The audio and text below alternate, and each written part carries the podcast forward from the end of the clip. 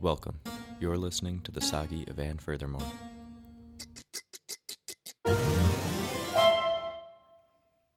Ring, ring, ring.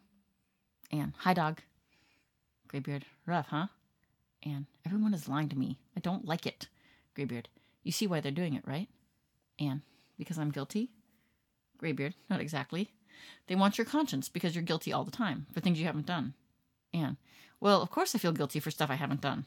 All it takes for evil to flourish is for good people, or in my case, people who really try to be good, to do nothing.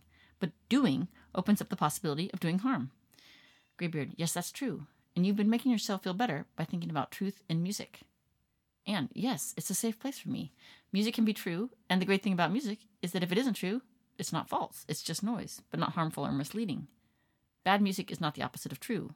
It's not false. It's just nothing. Benign, like a dud, failing to be truthful. Graybeard, you're thinking about playing chamber music. Anne, well, yes, I want to tell the truth, the whole truth, and nothing but the truth, and music is the only way I know to do that. And I don't think I'm the only one who wants it. Truth for me has never been so important and elusive as it is right now. What is truth? That's what I want my band to be about. I want it to speak truth about what is going on in the world today. A truth that raises people up, brings them together, builds consensus and community while expressing the spirit of our time, our zeitgeist, our milieu.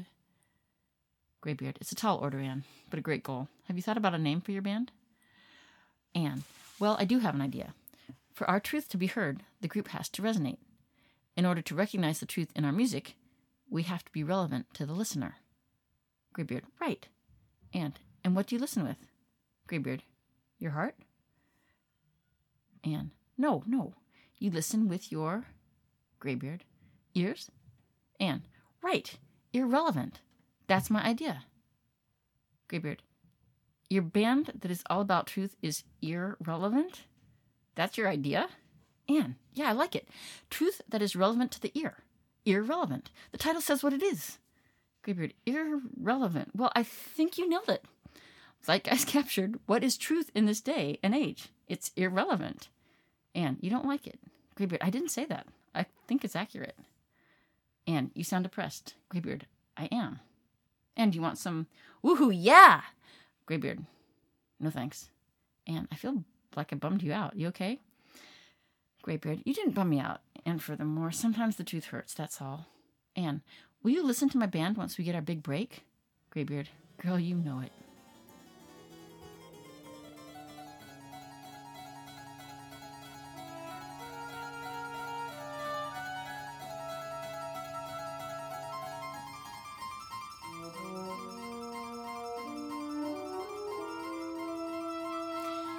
Just had a session with Dr. B. It's been a long time. Dr. Tallyman had to cancel some of our appointments because Dr. B was under the weather.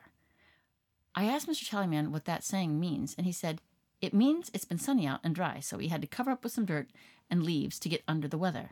Voila! That saying finally makes sense. We talked about my session with Dr. Anita Sameds and getting my meds squared away before joining the Weirdio. I mean, I am basically taking the maximum dosage of all my placebos, so there is not a lot of room to tweak. And I told him that we spent most of the session dancing and singing. Dr. B smiled. If that keeps happening, I might consider cutting back on the woohoo, yeah. I said, but it's a mood stabilizer. How can I be overstabilized? Dr. B said it was a figure of speech, like in music when we say something is overbalanced. I said, good point. It's a wrong word. Something is either balanced or out of balance, unbalanced, but everyone knows that if someone is overbalancing, they are playing too loud. B nodded. Correct. Your mood, if anything, is too loud. I nodded. Got it. I'll watch for that. Dr. Nana asked what I thought about joining the Weirdio. I said I thought it sounded more like dysfunctional family therapy than group therapy, but that I didn't think it would be helpful and possibly even screw me up by triggering all my shit, but hell yes! I was going to because the Schleppercorn was in the group and it was a live stream to meet him. Dr. B asked me to say more about that, but I said, wrong, nothing there, simple base attraction to a celebrity figure, no need to dive into the shallow end. And then Dr. B raised one of his eyebrows inquisitively, as if to say, Say what? But he has no eyebrows. It's like when he does the shoulderless shrug. I have no idea how he conveys these gestures unless. unless I am projecting that body language on him. It's possible, right? I brought it up saying, Hey, I feel like you're raising your eyebrows, but you don't have any. That, correct me if I'm wrong, is projection, right? Fascinating. I say, That's where the money is, right there. I think that's the trigger. It's got to mean something. Let's talk about projection. He shook his head. Nope. Avoidance. Tell me about the Schleppercorn. I said, How about the local sports team? His lips, if he had any, were sealed. I said, Hey, man, I don't mean to get off topic, but before I forget, just quickly, how is your mom? How's her health?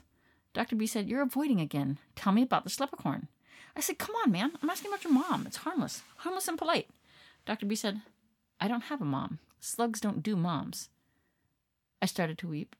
I'm sorry for your loss. Dr. B said, Schleppercorn.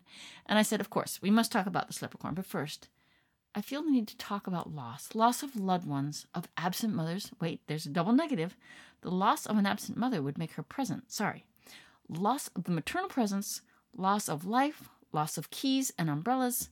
Dr. Nan interrupted. You need to talk about the Schleppercorn. But I pretended not to hear him. Hearing loss, Las Vegas, the loss and dental loss, loss of limb, losmosis, weight loss, the lost city of Atlantis, ye bonny lauds and losses. A week ago, lost Tuesday. Dr. B shouted, Enough! And I said fakely, Oh, are we out of time? Dr. B, my first rated therapist, said, Not quite. We will table the Schleppercorn topic until next time, as it is proving fruitless to keep pushing it. I said, Fruitless? That's an interesting choice of words coming from a guy named B. Nana. Dr. B said, You're making fun of my name. I hung my head in shame. Dr. B said, Anne, tell me about watching North and South. How many times have you watched it now? I said, I don't know, maybe. Well, if I tell the truth, it won't make any sense. Dr. B said, Try me. I said, Okay. I already did my 10,000 hours. But that makes it sound like I have mastery. Let me be clear I do not. I am not a master as a result of my first 5,500 hours, not being purposeful, disciplined, goal oriented, or outside my comfort zone. Dr. B stared at me. Um, okay. I don't want you at the weirdo.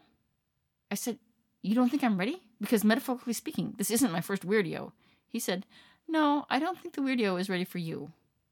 I hung my head in shame. And while it was down there, I felt a really nice stretch on my shoulders, so I hung my head even lower and slightly moved the crown of my head left and right, as if shaking my head very slowly in shame, when the fact is the stretch felt amazing.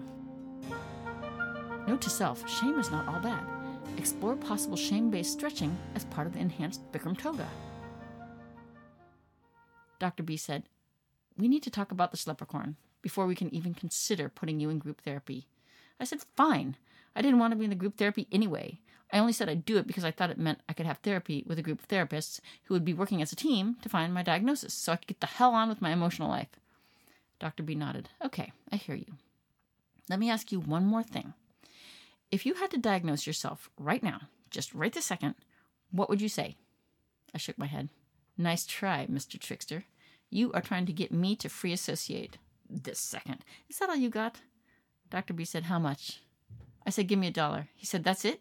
You'll say the first thing that comes to your mind for a dollar? I said, Yes. He handed me a dollar and said, Go. I said, I think I have a classic case of fucked up in the head in the. Dr. B said, That's it? Fucked up in the head with an Italian accent? I said, You get what you pay for. And we are out of time. Why do I do that? Why am I so mean to Dr. Banana?